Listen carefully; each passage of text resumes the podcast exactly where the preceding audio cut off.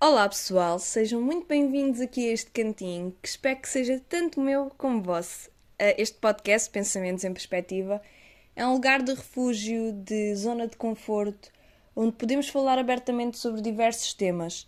É mais como um espaço para desabafos, mas sobretudo para encarar a vida de uma maneira mais leve, divertida e sobretudo positiva. Antes de mais, gostava de me apresentar, uh, dado que vocês não me estão a ver, não é? E sempre há alguma coisa. Sou Rita, tenho 23 anos e sou do Algarve. Se notarem assim algum sotaque, pessoal, é normal, pois as pessoas dizem que tenho imenso, apesar de eu não reparar. Uh, mas acho que é sempre assim em todo o lado que nós vamos e vamos ter sempre diferentes sotaques e, e, no, e se formos nós a ter, então nunca reparamos. Antes de passar ao tema principal deste primeiro episódio, gostava de abordar aqui um tema que penso que seja o motivo pelo qual eu decidi mesmo criar este podcast. O que é afinal a felicidade? A verdade é que para mim a felicidade é algo muito subjetivo. Uh, quando dizemos que queremos ser felizes ou que a nossa meta é ser feliz, acho que nos esquecemos que a felicidade não é algo que se atinja, mas que sim que se consegue obter. Uh, podemos até ser felizes todos os dias, desde das pequenas coisas que nós fazemos que nos dão prazer, ou até mesmo atingirmos felicidade por conseguirmos alcançar algo ou os nossos objetivos. Uh, eu, por exemplo, vou dar aqui um exemplo. Eu sou feliz a escrever, a dançar, a ver o pôr do sol, o amanhecer, a, a rir até a barriga doer com os amigos. Uh, olhem, por exemplo, este, este fim de semana que está um calor. Uh, eu não sei como é que está no resto do país, não é? Mas penso que esteja assim em todo Portugal. Mas aqui no Algarve está mesmo muito calor. Pá, e há sentimento mais feliz do que dar um belo mergulho na praia, na água que está fria, não está gelada, mas está fria, com este calor intenso espetacular. E eu sou feliz nesses pequenos momentos da vida. E acho que isso define muito a felicidade. Um, nós nunca seremos felizes todos os minutos, mas também nunca. Não há nenhuma tristeza que dure para sempre. E acho que isso tem muito a ver com a maneira como nós encaramos a vida e acho que é tudo uma questão de perspectiva. É assim, pessoal, eu tenho que admitir, uh, eu sou aquela pessoa que gosta genuinamente de pensar positivo. Uh, é assim, tenho, tenho os pés assentes na terra e sei que a realidade é dura, que vivemos tempos complicados e, sobretudo, de muita tragédia. E acho que é por isso que gosto de me agarrar ao lado mais bonito da vida uh, e querer aproveitar todos os segundos dela. Gosto de pensar positivo porque acredito que quando assim o fazemos atraímos coisas boas para a nossa vida. Quando, quando somos negativos e temos esse mindset, é quase como uma bola de neve uh, começa, achamos que tudo está a correr mal e pronto. E é assim um. É, cá está, é a bola de neve. Nós vamos sempre ter aqueles dias em que mais vale não termos saído da cama, uh, mas é perfeitamente normal e faz parte do processo normal da vida e só temos de os ignorar e seguir em frente. E ultimamente eu adoro ouvir podcasts e ver vídeos que me inspiram a ser a minha melhor versão, porque acho que não há nada mais bonito do que quando somos nós nós mesmos e quando fazemos todos os dias para ser melhores. Uh, e pronto, e deixo aqui esta pergunta do que é que é a felicidade, assim no ar. Uh, também para vocês responderem, o que é para vocês a felicidade. E passando ao tema principal deste primeiro episódio, vamos falar sobre normalizar o não saber o que queremos ser ou fazer da vida. Eu vou-vos explicar, pessoal. Quando eu estava na secundária, eu tinha um sonho. Todos nós temos sonho, não é? Mas eu tinha o sonho de ser médica veterinária, porque eu adoro animais. Mas honestamente, se calhar estava destinada a não ser veterinária. Porque, verdade seja dita, eu amo animais, mas eu não os consigo ver sofrer. Uh, e acho que estava assim um bocadinho destinado. Uh, os bichinhos, quando recebem as visitas dos veterinários ou quando são eles a irem ter com eles, é porque não estão bem, não é? Até pode ser consulta de rotina, mas pronto, eu não conseguiria ver tanto sofrimento. Na altura isso devastou-me imenso, eu não, não, não seguir essa área. Uh, mas olha, quem sabe um dia eu não abra um, um negócio ou um hotel para, para animais e tenho a certeza que muita gente à minha volta iria aderir a esta ideia uh, comigo. Entretanto, voltando à, ao ponto de, do secundário, eu no secundário decidi que queria fazer algo relacionado com a saúde, dado que não conseguiria ir para a veterinária, queria algo relacionado com a saúde. Mas infelizmente ou felizmente só tinha o exame da segunda fase de Biologia e Geologia.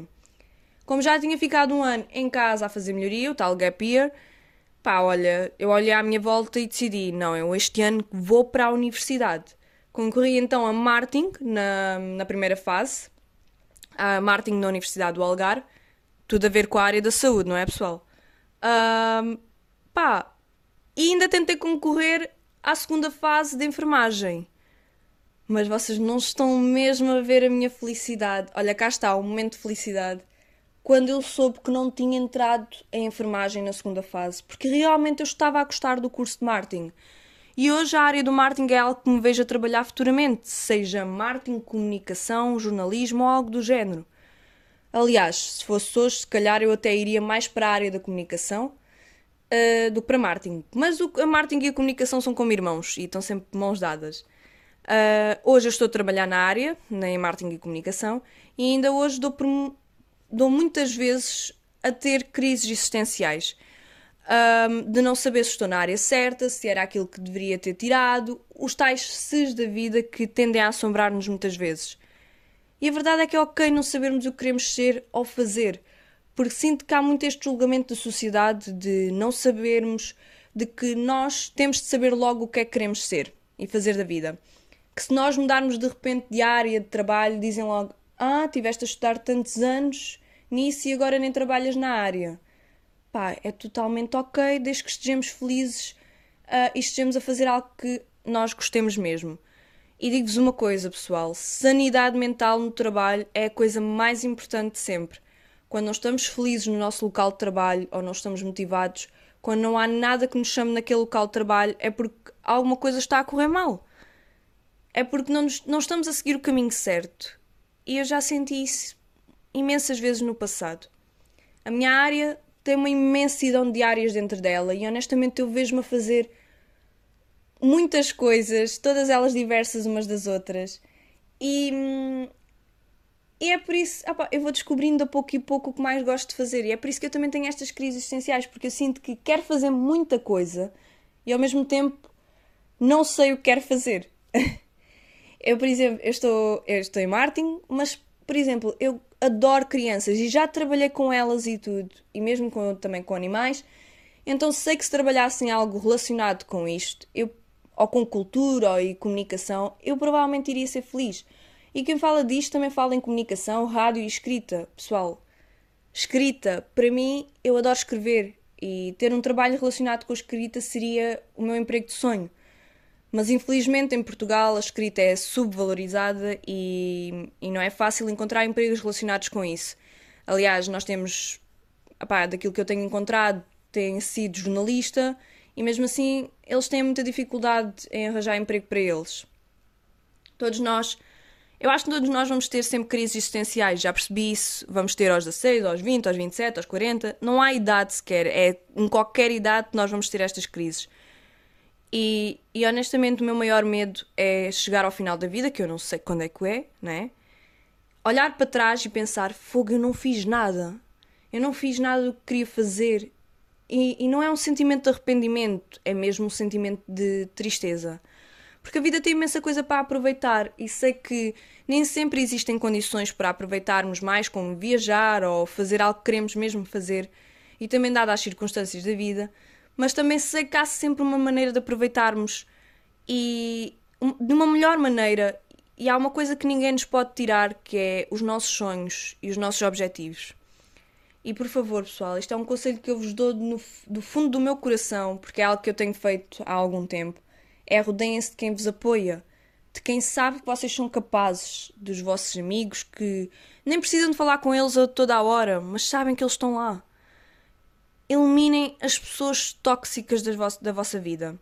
Eliminem aquelas pessoas que vos mandam abaixo e dizem que vocês não são capazes. E se algum dia vos fizerem isso, provem o contrário. Eu não gosto de, por exemplo, de ouvir alguém dizer que eu não sou capaz de fazer tal coisa ou que nunca conseguirei ou que nunca irei conseguir. Claro que depende das circunstâncias, não é? Há coisas que se me disserem que eu não consigo fazer, ah, há que ter consciência. Eu não, se me dissessem olha, aposto que não és capaz de atirar-te um penhasco. E lá ia eu, não, não, não iria atirar-me de um penhasco. mas adoro o sentimento de provar que sou mesmo capaz, por, parece que acaba por me dar uma pequena motivação. Claro que está sempre a ouvir algo negativo desmotiva, por isso é que eu digo, pessoal, tenham pessoas de luz na vossa vida que vos fazem ser melhores e correr atrás dos vossos sonhos. Eu sei que é um tema considerado piegas isto dos sonhos, mas vão, vão simplesmente atrás do que gostam. A vida é tão curta e tão breve para vivermos no limiar do medo. Arrisquem. E tenham com vocês pessoas que, mesmo sabendo que a queda pode ser dura, elas estão lá para vos apoiar e para vos fazer levantar de novo. Pá, pode ser cheesy isto que eu estou a dizer, mas é verdade. E, e acho que é. E vamos ficar por aqui hoje. Acho que é. Isto resume tudo. Um, e olha, espero que tenham mesmo gostado de me ouvir neste primeiro episódio. Acho que se chegaram aqui, até aqui, uh, suponho que gostaram, ou pelo menos estavam interessados. Subscrevam e, e deixem a vossa opinião, porque é sempre importante. Podem mesmo dar a vossa opinião no meu Instagram, que é ritalorenco98. E não sejam tímidos, eu lá vos espero. Gosto de receber críticas, críticas construtivas, obviamente, e estou sempre aqui para evoluir. Obrigada, pessoal, por me acompanharem e cá vos espero no próximo episódio. Beijinhos e não se esqueçam, sejam felizes!